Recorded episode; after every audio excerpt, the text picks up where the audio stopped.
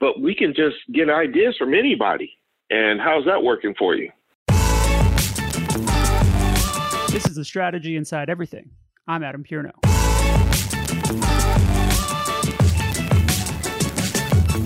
All right, welcome back to another episode of The Strategy Inside Everything. We are going to have some fun today. I have been going back and forth with this guest for a couple years on different social platforms, and um, equal parts inspired and sort of uh, watching with uh, kind of rubberneck accident curiosity at some of the comments and some of the feedback that uh, he gets to his thinking from the advertising community and the marketing community at large who do not like the status quo to be challenged. Uh, today's guest is Derek Walker. He runs Brown and Browner Advertising, and he is also the instigator at an important thing we're going to talk about called the Creative Kumite. Derek, how are you? I'm great. How are you? I'm doing wonderful this morning, as you know. Oh, um, hey, Derek, would you, before we get running here, would you give people a little bit of uh, who you are and what you've done? Okay. I'm owner of Brown and Browner. It's a small agency in Columbia, South Carolina. Don't hate. Not everybody can live in. We call Columbia hell's screen door. We're always hot. I know you're in Phoenix, but it's a different kind of heat here. This is oppressive heat. Um, but went to the Portfolio Center after working for on the client side for Pizza Hut for ten years. Um, left there, went to Kramer Castle in Milwaukee. Oh, I love Kramer Castle. Great independent shop. Went to went to Fahlgren in Columbus, Ohio. Did a lot of McDonald's. Yeah, did, doing regional McDonald's that gets national attention, but you get no national credit for it. Uh, you know, uh, I love working at Fahlgren was another great shop. Um, left there and went to Dallas to Temerlin McLain, T M, which just announced their closing. Oh, I hadn't heard that. That's awful. Yes. When I was there, they were seven hundred souls, seven hundred people working there. Wow. I think, I think with Lanier and Lanier Timlin, he's passed on. Um, and Dennis McLain were partners, and they still, when they ran the, the agency, they had sold to a holding company, then they got bought back. It's an interesting story with that. Um, my time at, t- at Temerlin McLain will just gloss over that. Okay. um, Chiat/Day, Barry Brown, which was really interesting. We'll talk about that someday offline. Um, the agency went under because the C O, C M O, C O O, excuse me, embezzled, I think, close to seven or eight million dollars and killed himself. Ugh. That was what a horrible. Worked at Radio Shack in house. Yes, you got Did questions. You really? We had answers. Oh my God! Yes, I did.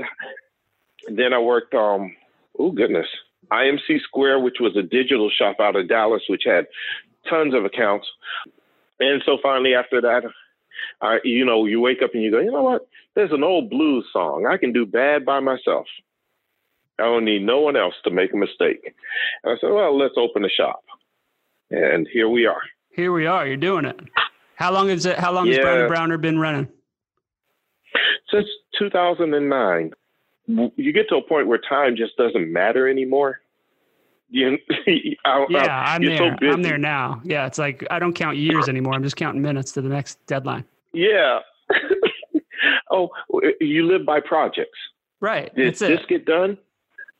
And so people go, well, how long have you been? And then I stop and I go, wow, it's been a decade, ten years. Hey, I lasted longer than I thought I would. But that's where we are. Um, I'm also starting, well, we'll talk about later, the Creative Kumite. Yeah, we'll get, we'll definitely but, get into the Creative Kumite because, yeah. it, because the things you point out are, the, the Creative Kumite is a direct product of those ideas and that thinking. Uh, and mm-hmm. so before we get there, I, w- I want to set the stage and talk a little bit about your okay.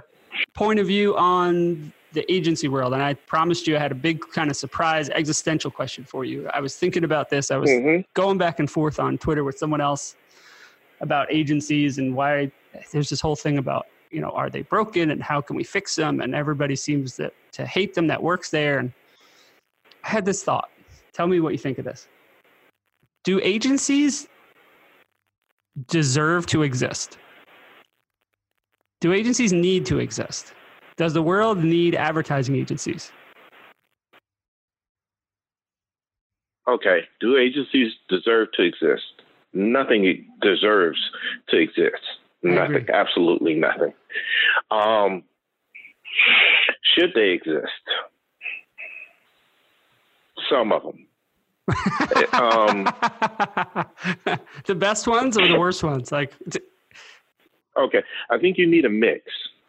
Um, just to remind us, you know, some people's entire purpose is to serve as a warning to other folks.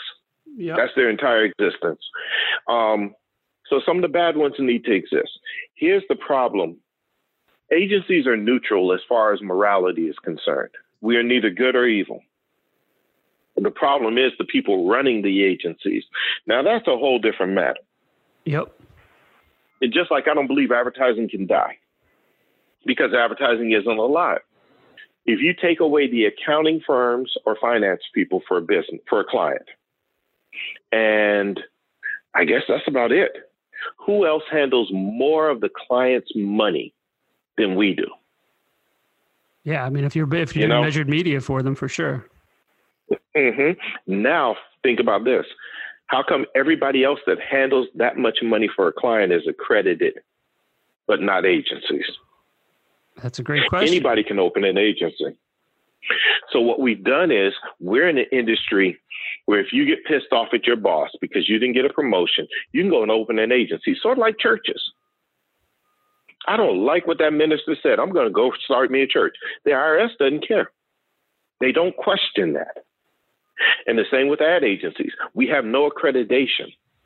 We have nothing that's no no code of conduct, no st- set of standards. It's the Wild Wild West for us. So yeah, I, I I totally believe that some agencies don't deserve to exist, and there are some people that don't deserve to be called advertising professionals because you make a mockery of what some of us work hard at, and the clients feed this with if you. If you focus only on how much an item costs, then you're not focused on quality. You're not focused on honesty. You're not focused on anything that matters, really. You're just focused on cost. You want it cheap and you want it fast. Well, guess what? When you get cheap and fast, you get what you pay for. Oh, one hundred percent.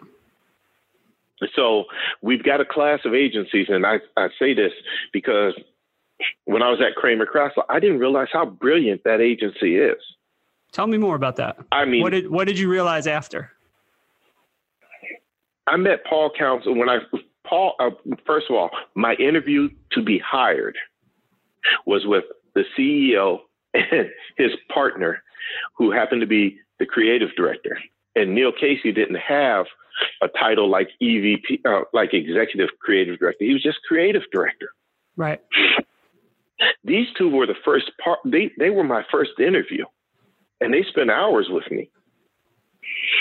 So when I got hired, Paul invite, called me into his office, and he said, "Um, so what are your five-year plans?" And I'm all spit and vinegar out of the um, out of the Portfolio Center. So I said, "I want to run an agency." He said, "Okay." And he wrote on this yellow pad and, uh, while while I talked. He wrote everything down. He said, "So here's what's going to happen. When I call you, you need to come to these meetings. Now, these meetings won't be creative meetings. There'll be accounting and finance meetings. There'll be personnel and H R meetings. But that's what you have to do if you're going to run an agency." Uh, he actually and, he asked you the question on where you wanted to go. And then he said, "Okay, mm-hmm. here's how I'm going to get you there." Yeah. Yeah. And for, so it's so simple. It just might work.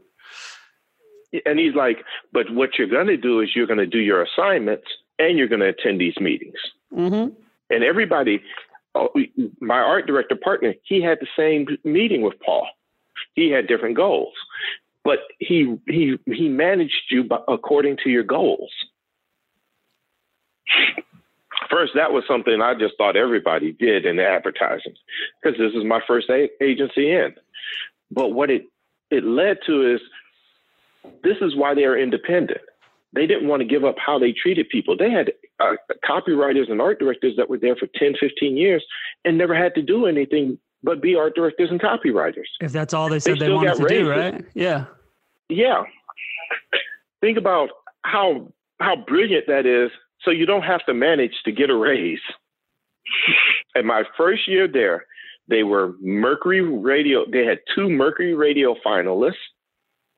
They had on Johnson Controls. They were they won a Kelly, and they were producing all this great work. And then there was the Chicago office. There was the Phoenix office. There was um, the Orlando office. Now, the headquarters, when Paul retired, moved down to Chicago, where Peter's now the C E O. And Peter was the one who did Career Builders, the monkey ads. That's right. Yeah, that's what made him famous. And they re- and they and they they resigned that account because the client wanted to was upset about their U S A Today poll and put the put the account up for review. And Peter and them were like, management was like, well, let, we, let's, let's save you some trouble. We'll go away. Yeah, we don't need your business. So let's let's uh, translate that. Let's translate all the things you just talked me through, all those good examples. So number mm-hmm. one, going back to the, the the last thing you said, Career Builder, they had a point of view and principles on how they wanted the relationship to work. Yes. And we are going to perform and this they, this for you. We're going to do it very well, and you're going to pay us. Mm-hmm. And if you don't appreciate it, we just won't work for you anymore. We'll go work for someone else. Yes. That's it. That is very scary, scary how rare that is. Yes. And you asked me how, how many should agencies exist? No, some of them should not. They don't have the testicular fortitude. Very nice. Um, what is it about the agencies that shouldn't? Is that it? Is it principles first, or is it the, because what else you said about um, your time at C K, that, that was very enlightening. The, okay, he, we're going to manage to the person and their goals to get them where they want to go, which because we've invested in hiring them, we understand that th- if they get closer to their goals, they will lift this company and our clients. Everybody will win. Um, is that, how does that translate into the agency world today, as you know it? They have a plan for their people. Yeah. They ha- they have a, okay, I don't use, I, I use these words interchangeable because they're interchangeable to me. They have a strategy for managing their people. Yeah. Now, think about, well, technically every agency has a strategy. We'll work you to death. We'll pay you as little as possible. Hey, it's a, it's and, a valid strategy. It's working so far. Is it though? No, no, no, it is not. I'm just being a smartass. The, the work hasn't gotten better, you know? And I'm not that old crotchety guy going, you know, back in nineteen forty-two, this was, no, no, no. We have such marvelous tools. We have the, we have digital. We have, it's such, so, so much that we could be working with that the work should be freaking amazing. Yeah, it should be this unbelievable. Yeah.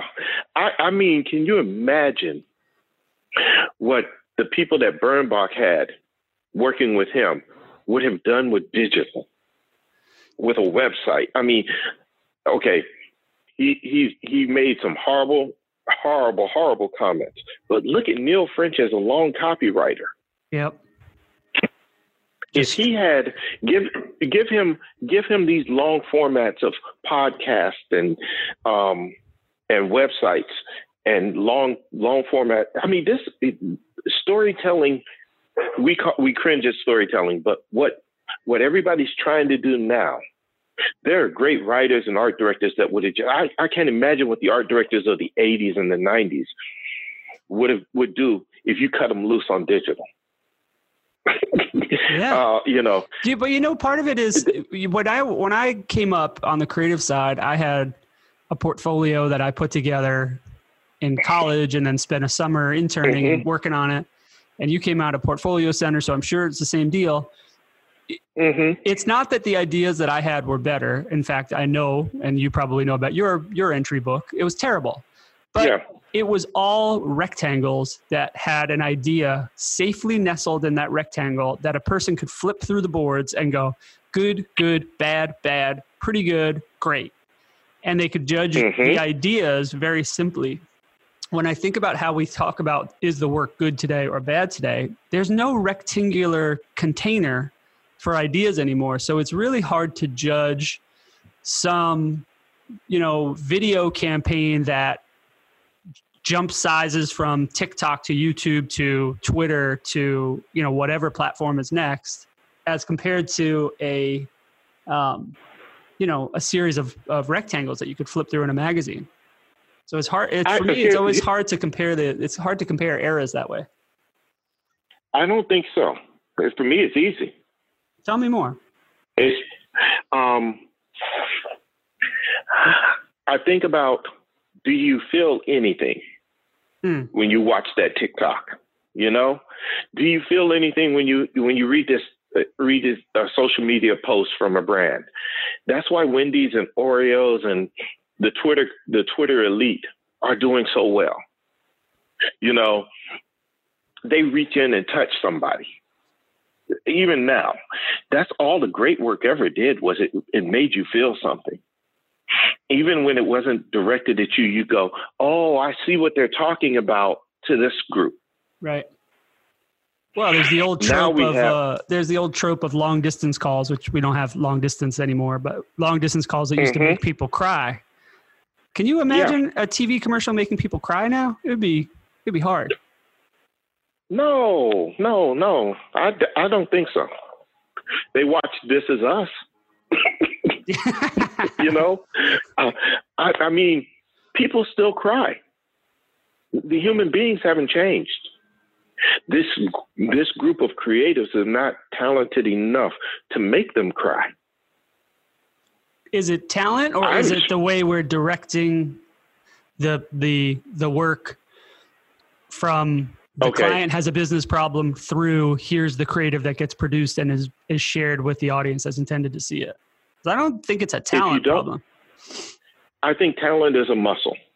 Oh, okay. Okay. okay. Yep. And they don't, we haven't developed empathy in this group of creatives. Oh. Where where they can use their talent. They don't have that mus- they don't have that training for it. We've taken and made this thing loveless. Um, I love, and shout out to Cindy Gallup, Make Love Not Porn. Yeah. Her website is just about that. We've taken and stuff is so hard and cold um, that when you see something now, it's amazing when we make people, we make people, I, I can show three or four videos to a group of U S C, University of South Carolina students at the School of Journalism, and I can make them cry. Or I can make them feel good or, or great. Kleenex did a wonderful job of that with the, the, their series of videos they put out. It's it's still there. They're, we're still human. But we've sold ourselves that we aren't as human as we used to be. We're That's, now analytical and logical and so smart and detached from it all. But if that's the case, how did Adele sell so many damn songs? Her and Tim and... um. What's the Smith guy? Oh. Oh, yeah. His name's getting away from me. Two two old people trying to remember a pop artist. Um, yeah. Sam, Sam Smith, yeah. Sam Smith. Love songs still sell. You know, that's that's very um, true. And and the way art, you know, even pop music as an art form still pulls the mm-hmm. same strings. That hasn't changed. Then why did advertising change? Yeah, tell me. Let's. Let's. I, do you have any theories on it? I think we we got to results. We got to pushing numbers and data points and analytics, and we we we we tried to be so smart when we never were the smartest people in the room. We were the most human people in the room. We were artists, and I own that, and I embrace it, and I will die go to my grave saying that copywriters are freaking artists. Because what we did was we wrote stuff to make people feel. We could empathize with them. We saw their pain and their joy and their laughter. We understood the human condition. We got all this information, but we don't understand the people we we we have this information about. You know, luxury was never luxury was never about just a smooth ride. It was about status. It was about mm-hmm. how you felt, how you succeeded. There is a um, financial ad, and I can't remember the company, so I guess it sucks. But I've only seen it once. And this young black man is talking to his financial advisor, and she goes, and he says to her, she says, "Can we make this happen?" And she says, "Yes, we can make it happen." And he goes home. He goes to his parents' house with his wife, and he says, he looks around the house and goes, "It's paid for. This is your home. We took care of that." And that message right there for, for black children, they're not playing it enough. That message for black children is, it's so important. Mom and daddy sacrificed so we could get so far. Yeah. And I said, and I sat there and I went, wow, somebody got it, sort of.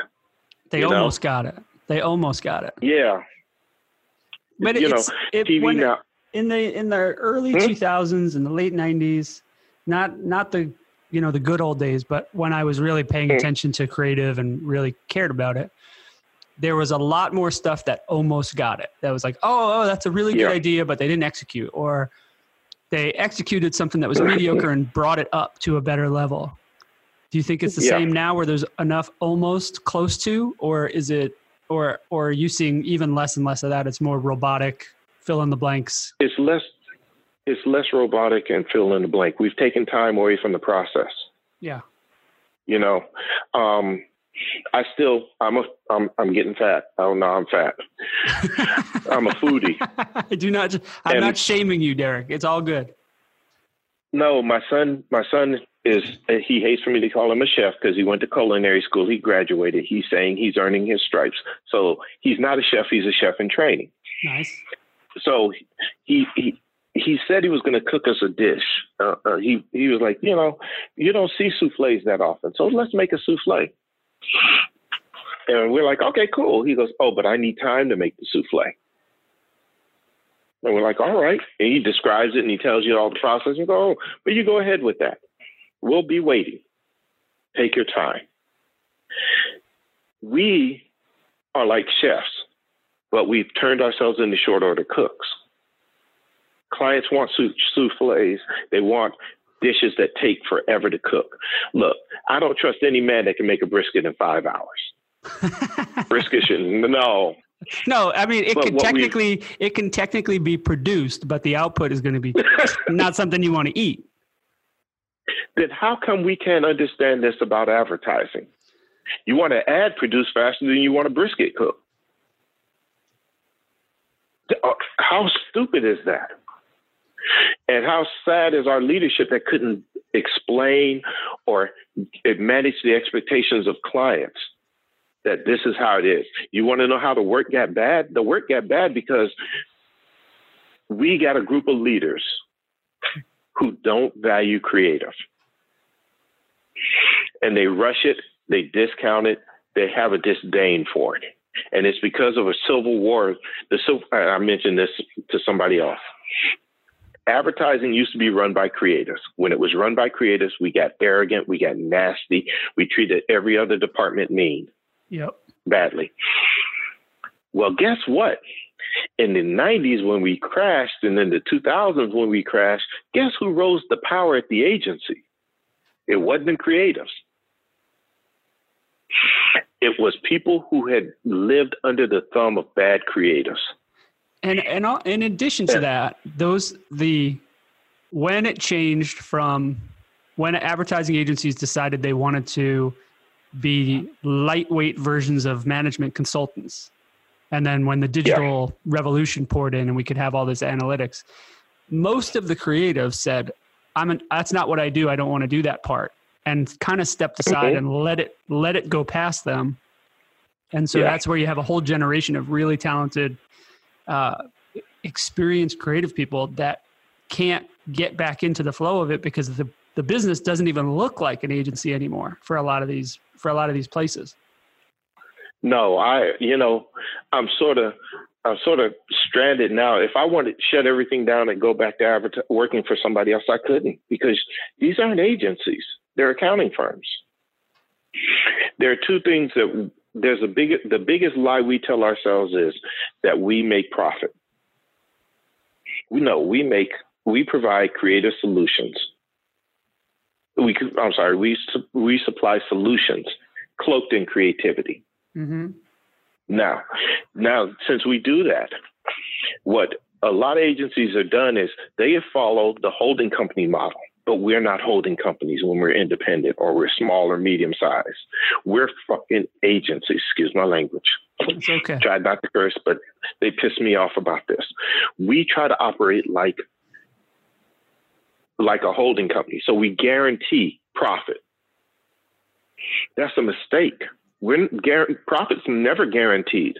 Profits is if you do everything right, you might make a profit. Focus on your numbers first. When you focus on profit, how do you make profit? By cutting.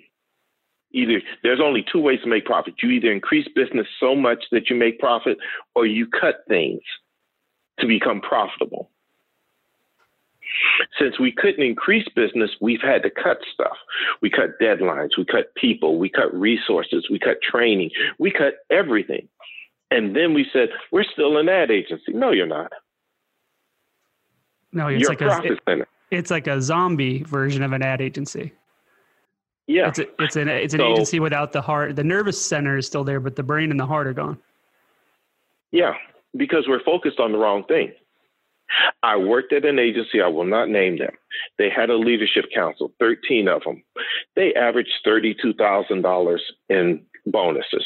They thought no one knew, but when they started laying folks off, oh, and I'm sorry, that thirty-two thousand dollars was a quarter.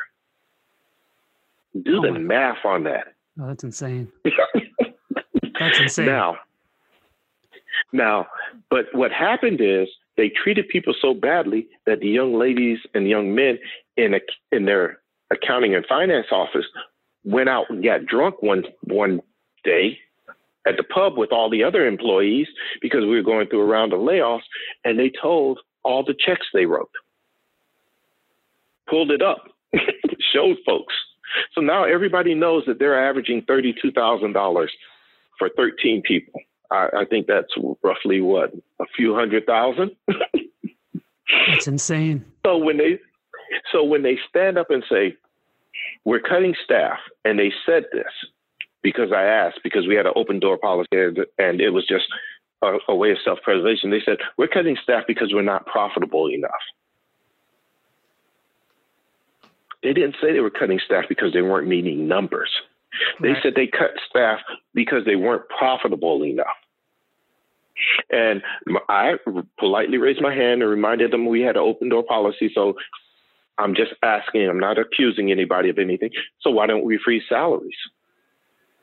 Why don't we put in place cost cutting measures across the board? Why don't we freeze bonuses? And they go, we don't give bonuses. And the room moaned.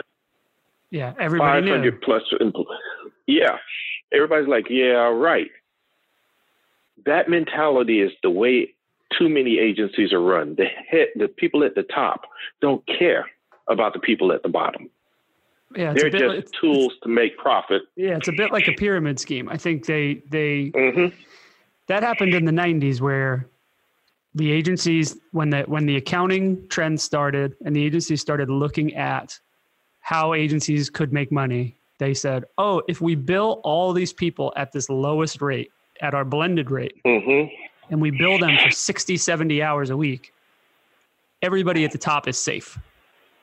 And so it just yeah. became that churn factory of just like piling work on these people instead of training them and supporting them and helping them grow, uh, and just just essentially dumping the problem on them. And then who gets laid off? Those same people.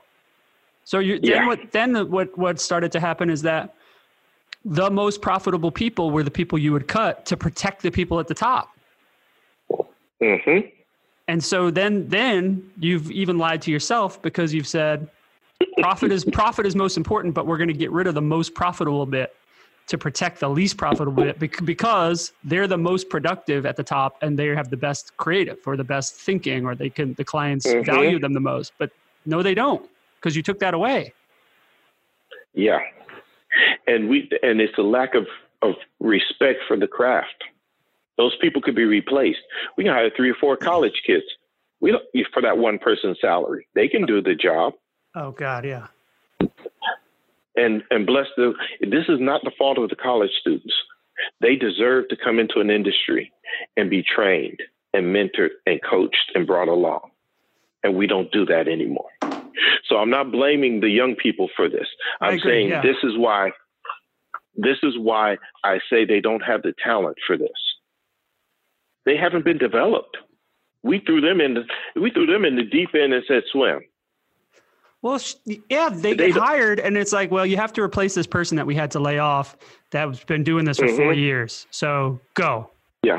And then everybody goes, why does that person suck at their job? Well, because they just graduated yesterday and you have them running four accounts. Yes.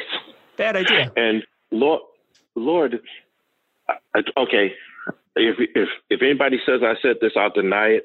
Account service is a, is an art form. Good managing of an account is important. Why would you not want to be credited for saying something so true and lovely? Because I'm the creative. And oh, okay. I you're still wearing them. your you're still wearing your creative vest it, right now. Yes, they. That's like that's like the cat complimenting the dog. But it's no, tr- I can't do. I can't do it. But it's true. But it's You're, so it, true. It's true. The person who knows how to set expectations, who knows how to understand the real business problem or the problem the client's actually trying to solve, and and mm-hmm. and what what really often gets overlooked is they get characterized as a as a yes person. They're also able to come back and negotiate with the creative team and say, no, no, what they make the work better by saying, no, you missed because I, it's really more about this point than the point that you hit home. Help me get it there versus I just need this in ten minutes and I don't care what it looks like. I'm not even going to look at it. Surprise me in the meeting. Or wait a minute, I'll go further.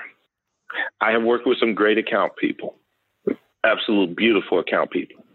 And one account soup came to us and he said, the client wants to do this. The client should not do what the client wants to do. Will you create us? Will you media people? Will you all come with me? And let's tell the client no. Oh, that's amazing. Yeah. And I'm like, you know, and it was, and this is what the joy of it was. The team went, and we sat down, and we said, we as a group we went, we listened, we we went over what you said. Here's why this isn't good for you. And it wasn't just one person left standing there in front of a client. Right. It was. It was. We've you know? all talked about it, and here's seventeen but, reasons why we we want you to hear this before you make us do it. Yes. And the account exec. Soup, excuse me, supervisor did the most brilliant thing. He said, now, if we, now after hearing all of this, if you want us to insist on us doing this, please sign this form say, stating that you're doing this against our, our, our judgment, oh, our recommendation. Before. The client yeah. didn't like that, and the right? client's sitting, no, the client's sitting there going, wait, what? He says, because we're going to do what you ask. But then we don't want to be blamed down the road when it doesn't work or it goes bad for you. I don't know. Was that standard practice for that agency? Yes. Oh, that's so smart. What what shop was that? Can't tell you. Good for you. Hey, you listed, we've Uh-oh. talked about a few different problems here. We've talked about uh, empathy and lack of it, talent, and and really that's more about training and letting, uh, fostering talent. Planning mm-hmm. for how we're going to improve careers, improve business in a rational way, profit, especially profit through cutting, and then time. I'm sure there's more.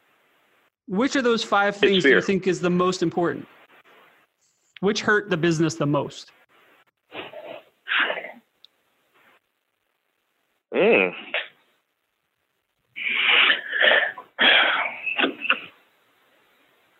I'm none of those.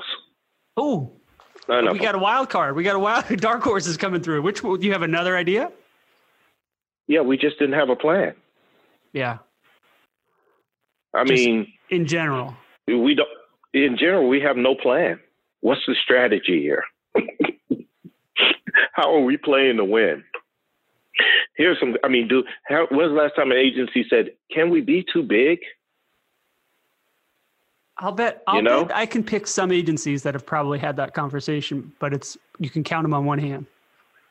Yeah. And you can tell by the work. Yes.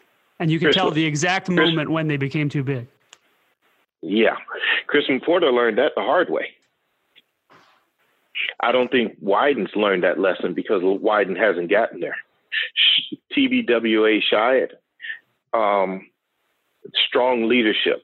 Require it's it re, uh, growth requires strong leadership, and I'm not talking about an iron fist. I'm talking about somebody who's almost. When you say Lee Cloud, you know his standards. Mm-hmm. Yeah, you don't bring you half, half-baked ideas in front of him. No, when you talk about Dan Wyden, you understand what's going on there. Um, I think. The lack of strategy as to what you are as an agency. What what's an agency's product? I mean, most agencies can't tell you what their product is. And the reason I say that is go to their websites. Well, their websites are, are they're digital brochures. For, for anything you could possibly want. Very few want to pick yes. a lane and be in that lane. And it's not a lane. If I can give you a solution, if you have a problem, pick an industry, pick an industry. I mean, in in the good old days, ad agencies would have, I mean, okay, Fahlgren, I'll take Fahlgren, for example. I would work in the morning on McDonald's, and in the evenings I'd work on Morningstar Farms. So I'd work on fast food, and then I work on vegetarian food. Right. And there was you no know, reason you couldn't um, do both successfully. No.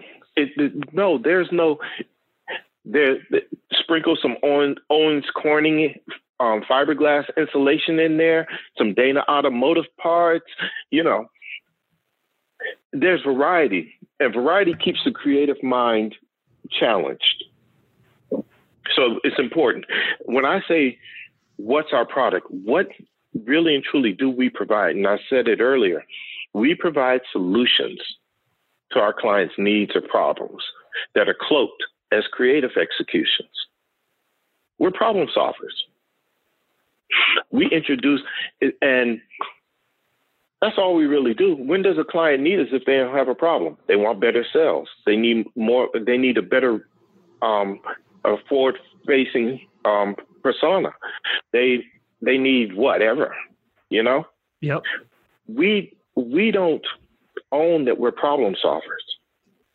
We're this and that. Uh, we can make sales. Um, this morning I'm going to be in trouble because I'm on Twitter saying no agencies don't handle sales. You can tr- you control part of the sale, but when was the last ter- time you bought a car just based on a, com- a T V commercial? No yeah, test drive. There's going to no, be a yeah right. There's going to be a point where where the brand has to take over and. Mm-hmm. Close close that sale, whether it's through a website or something else. So why do we bear all the responsibility if sales aren't up? Because, Derek, we are results-based, ha- buddy. No, I'm kidding. Yeah. Just kidding with you. Yes. No, you're all right. Mm-mm. But see, we say those things without a plan. When you have a, we have a clear understanding of who you are and what you provide, then you know where you're going and what you can do. I can't make you go viral. Ugh. I just, as a client, yeah, see, Ugh. but every client, but clients want to go viral. Yeah. I don't think, uh, you know, that's all, all of our problems are because we don't plan anything out as a business. Yeah, no, that's, that is the, the, one of the broader problems with culture is we want the washboard abs, but we don't want to eat right and do crunches for a year to get there. No, I do not. let me get let me get round.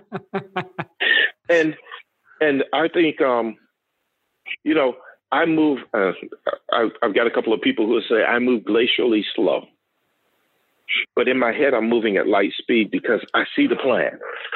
I know the plan. I don't do anything that isn't part of the plan.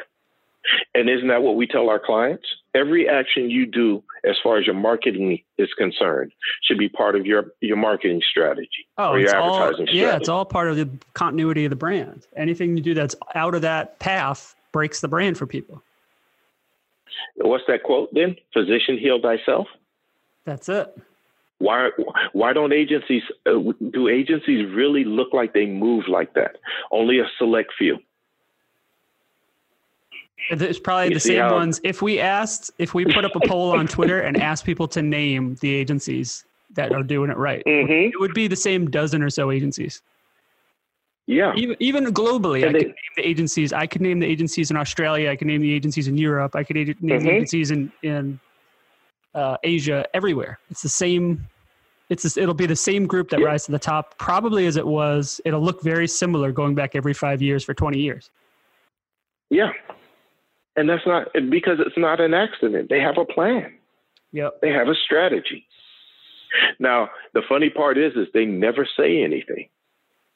You know, in all this turmoil and all this uproar, you have um, Rob Rob um, Schwartz over at um, T B D, T B W A New York, yeah, who posts guy. a lot. You got, um, but think about the the agencies we're talking about. Never say a word about any of those problems, because guess what? They don't have the problems. Yep. Not to the extent that the the rest of us do. Um, and that's it's sort of telling that they can move through this world and go, oh yeah, that's bad. Until I bring up the name Cramer-Krasselt, nobody knows them. But guess how old Cramer-Krasselt is? I don't even know. They're over a hundred. No. Yeah, that agency is over a hundred years old. Yeah, I was going to guess forty, and I thought that's too that's too long. They haven't been around forty years. No, they're wow. over a hundred years old, and they're independent. That's probably Still have that's, never been old. That's probably part of the key. Mm-hmm.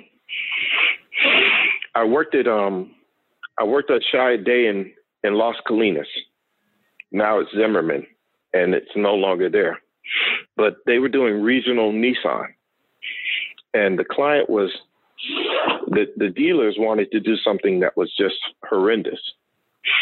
And the contact person from L A stood up in the meeting and he said, we're not, we're not going to do, hold on. Mm-hmm. Oh, hold on a second again. Yeah, there we go. We, we're not going to do this, because we're Chiat/Day. And if you want to screw your business up, you can do that on your own. Wow. Wow. And the room stopped. You know, the room stopped. And the, the representative from Nissan said, he's right. This is a bad move. But the dealers want to do it because it drives sales. But they're not looking at the at the big picture as far as what it does to the brand. Sure, you can discount five new models, brand new models. But what's the perception in Americans? What perceptions do Americans have if you have a brand new product and you instantly discount it? Exactly. What's wrong with it? Never mind this fall's numbers. What do next fall numbers look like? Yeah. So, and it was just, it was just so cool. And you're sitting there and you go, wait, we can tell them no? Oh. I think that may be the biggest symptom of all, is the ability or the willingness, the courage, the confidence to say no, or even even not the absence of no, because that sometimes comes off like bravado. The the confidence to say, can we talk about this for a moment?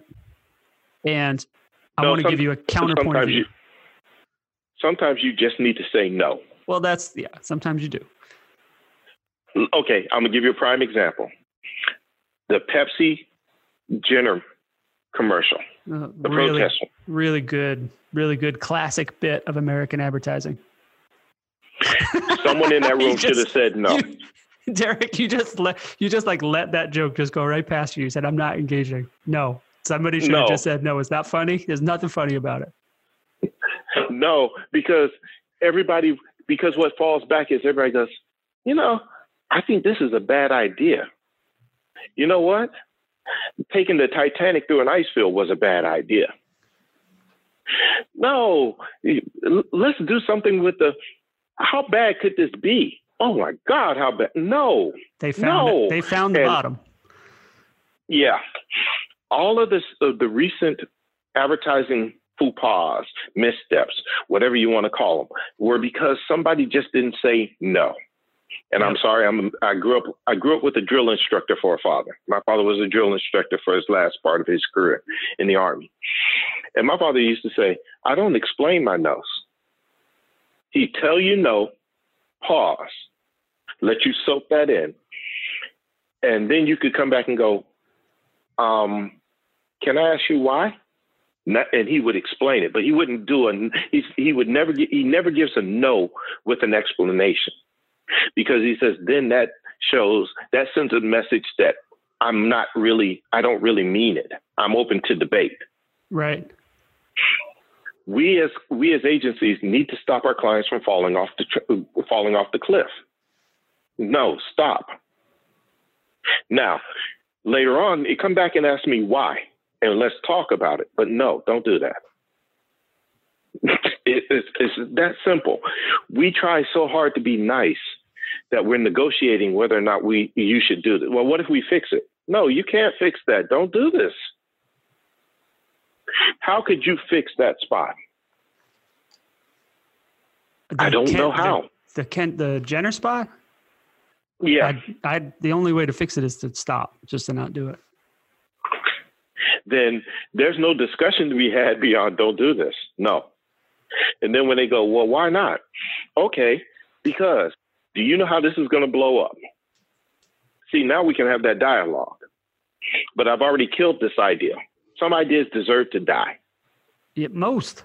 And yes, and in this democracy of ideas, no, everybody has an idea. Every idea is a good one. When I was eight, I thought strapping a, a bed sheet to my uh, around my neck and a little mask over my face and climbing to the top of the roof was a great idea, and I was going to fly. Thankfully, my mother caught me. Yeah, not a good idea. And she said no. No, not a good idea. It's still not a good idea. It won't work. You know, and we we want to make everybody feel good. No. I want and, to um, I want to shift to the solutions that you have, because mm-hmm. you're not just naysaying. You have ideas about how to improve things and how how to get better solutions out there. Can we talk about Creative Kumite? Yeah. Sure. So, Creative Kumite. Yeah, go for it. Go ahead. No, go ahead. I'm sorry.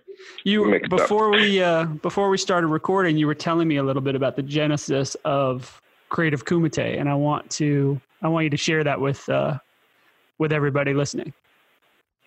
Okay, the real backstory, and I'm sorry I'm long-winded. No, it's all good. I worked at this I worked at this agency, and I had some direct reports. And one day, one of the direct reports was, I was telling them what to do. And young white guy looked at the other young white guy and he goes, you don't have to do what Derek says. He's a diversity hire. What? And my boss went, yeah. And my my boss was you. He went, what the? And I went, no, no, no. He said, and my boss is ready to fire him immediately. I said, no, don't fire him. I'll tell you what you do. I said, go and find...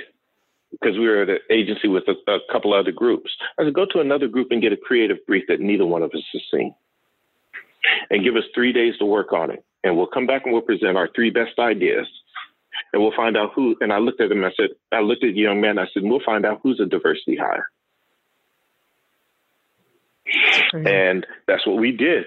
We went and got him, and you know, he was like all apologetic. My boss was like, no, no, no, take, and, uh, excuse my language. He goes, take your ass whooping. So we went and got him. We did him, and we we submitted him blind. So there was no way anybody could know what it was. And my boss didn't judge. The creative director from that other group judged. And out of our three ideas, all three of mine were selected over him. And he never called me a, he never called me a diversity hire again. Well, I'll bet he didn't. Yeesh. This, but this is the beginning of how we get beyond this whole diversity and inclusion thing. Um, and it's the, it's the beginning of the Kumite. The Creative Kumite is an idea of, you know, when we when we go to award shows, we we go, oh, Nike won. Of course Nike won. Nike's an easy client. Tide won. Tide's an easy client. Try doing feminine hygiene products creatively. You know, it's not just diversity that has a problem with this. It's across categories. We we struggle with our, our self-esteem. I don't work at so-and-so. They always win. They, you know, whether they win because of what we talked about earlier, or, or they win because that people just give them a buy.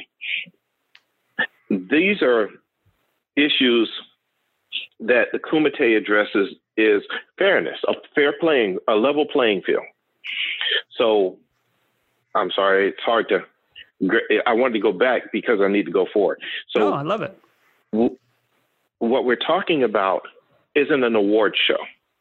Award shows judge work that's been done for clients. And yes, some of them should include results. I'll never say that again. Um, but but not all of them. I think sometimes the craft needs to be celebrated in and of itself. Yeah, there is but, there's a place for both. Yes, but we don't have a true competition where we all play on the same field with the same ball, with the same rules, and the same time frame. So we're we're talking about the Creative Kumite is we bring a group of creatives to one location. We break them up where they're not working with their partner. They come as an individual and we partner them with somebody they've never worked with before. And they get the same brief from the same client with the same instructions and parameters, and they get the same amount of time to work on it. And the client judges the work. Now, there is the details. Yes, there's a money prize. But the good part is there's a money prize for all participants. So oh, nobody's everybody giving that away puts in, work. Everybody that puts in the work gets gets credit, gets compensated in some way. Yes. Now, some will be lower than others. The winners get a, a, a lot more than third place. Say there are four teams. The, the first place team will get a, a share of a pot that's bigger than the fourth place team, which is only fair. Right. But everybody, and it's a, it's higher than uh, the, the numbers we're shooting for are higher than any of the freelance rates outside of New York and, and, and L A and Chicago, because those markets are different. You know, they don't, they're between New York, Chicago, and L A or how many different advertising markets that don't pay the way those three pay. Oh, no, because we don't have the cost of living. So, but we we designed it where we only have one sponsor, and that sponsor submits a brief. The, the people work off of the brief. Then the sponsor comes back and judges the work on the final day and awards the winner. We um, the, there's no entry fee for the participants. We we pay for that. We cover that. We cover their flight in and their hotel. Oh, wow. Because there's because there's an economic d- divide. We got people that are freelancing who barely making it. I, I know creatives that are working as security guards and working at Walmart, and there's nothing wrong with that, but they shouldn't have to do that. But they have to. So why, how could this, and they're great creatives. They're just in the wrong market, or they, they work for the wrong client. So how do we bring these people in? You're asking them to pay to come play? No. Well, that's that's Let's why bring the, them in. That's why the big markets dominate all the award shows too. Yeah, they have, they have clients with resources to produce more work, better, higher production value, mm-hmm. but also just the cost of entering that stuff. Exactly. So you know, it's so funny to me sometimes. You look at some of these diversity and inclusion events, and I know those because that's where I live. Well, no, I'll take it back. I'll take the small agency event from Ad Age, calling names. That thing cost above twelve hundred dollars to attend, yeah, and that's just to, to attend. It's wild. That's not that's not my airfare, and that's not my hotel. But it's for small agencies. Yeah, it's you not. Know, it's not really broke, thoughtful how, about the way about the the nature of small agency business. I mean, it's cheaper. Probably no. the, their bigger agency awards are probably ten times that, but still, it's still not very, very yeah. thoughtful.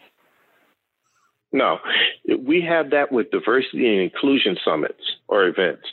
All of them cost money. They're going to do, here are all the black people in New York at the end of this uh, end of October. And they have some scholarships and they have some some really good stuff going. But think about it. It's in New York. If you are unemployed in advertising in Wichita, Kansas, as a and you're doing freelance work out of Wichita, how many jobs do you have to do to be able to afford to come to New York for three days, two or three days? Right. Right. Instead of, instead you know, of paying for things that are important in your life. Yeah. So you make me ha- so we've eliminated that with the Kumite. I love it. That economic divide, it divide is, so that's one thing off your mind. Plus everybody gets paid because it sends a subliminal message to both the clients and the creators that ideas are worth something. Even bad ideas should be compensated for. Um, the client owns all the work generated at the end because the goal, the hope is that the client sees, look, we brought together a diverse group of folks, and in three or four days, they did work, and it's not finished work. It's the idea, the right. concept. And we, paid, and we paid for it, and so now I'm going to bring it back, and mm-hmm. I know it has value. Yes. And the cool part is, hey, if if these people are freelancing or are looking for work, you, the client can turn to their agency and go, hey, we like this person. Why aren't they working for you? It helps the agencies. They can recruit from it. It's no, there's no, no lose to it except it costs money. Um, but the idea is we need this competition. We used to, when I was in Dallas, we used to sit in the pub and concept. Yes. As, I mean, across agencies, we did it in, we did it in Milwaukee. We did it in Columbus, Ohio. We, everywhere I've been, we used to get together after hours as a create, group of creators and play.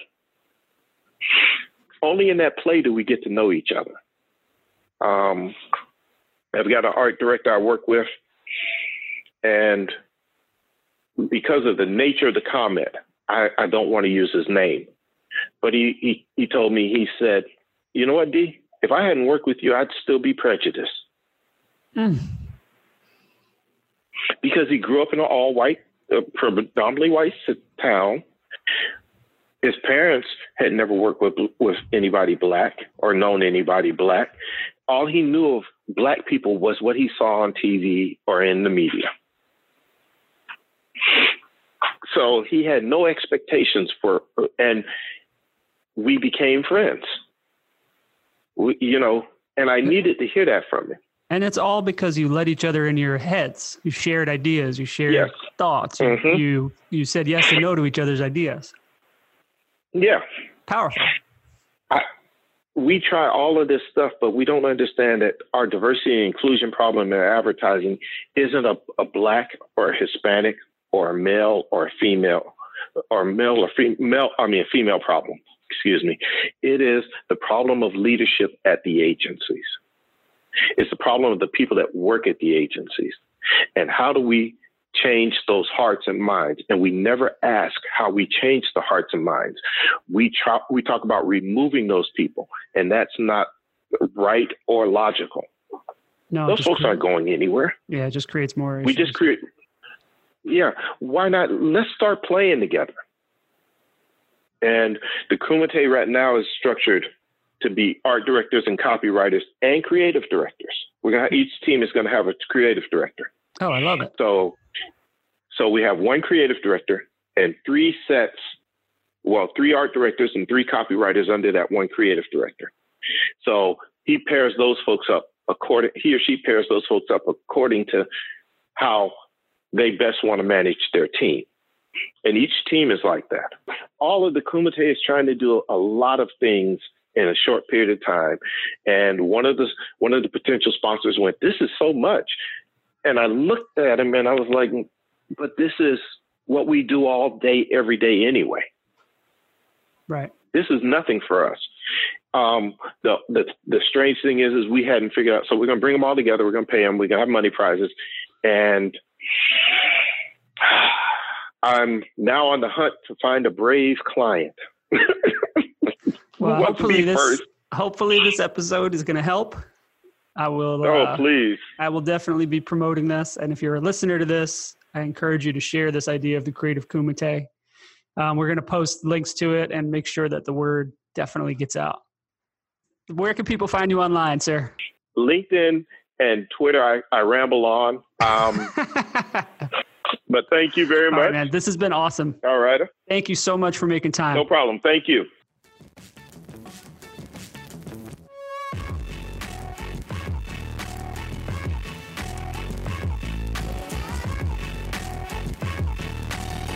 Wait, don't stop listening. The show's not over. If you liked what you just heard, or you've liked any of the episodes of The Strategy Inside Everything, do me a favor. I really appreciate it. Leave a review wherever you listen to the show, whether it's Apple Podcasts, Google Play, Stitcher, wherever. Please leave us a rating and a review. Please, if you can, share this episode or another episode with a friend. Let them know what you liked about it. Uh, that helps us quite a bit.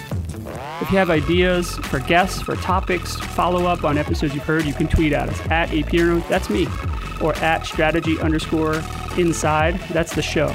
Either way, I promise I will respond to you and get back to you right away. And listen, running this show is a labor of love. I really do it just because I enjoy the conversations, but it does cost money. So web hosting costs money, microphones cost money, my kids' haircuts cost money. If you wouldn't mind, look at our Patreon, Patreon, uh, Adam Pierno there, and you could help us out quite a bit. For more information about all the guests we've had, anything you want to know about the podcast, uh, my two books, Underthink It and Specific, or ways to engage with me as a strategy consultant or as a speaker at your next event, please go to adam pierno dot com and you'll find all the information you want. And if you can't, just send me a note. Thanks a lot.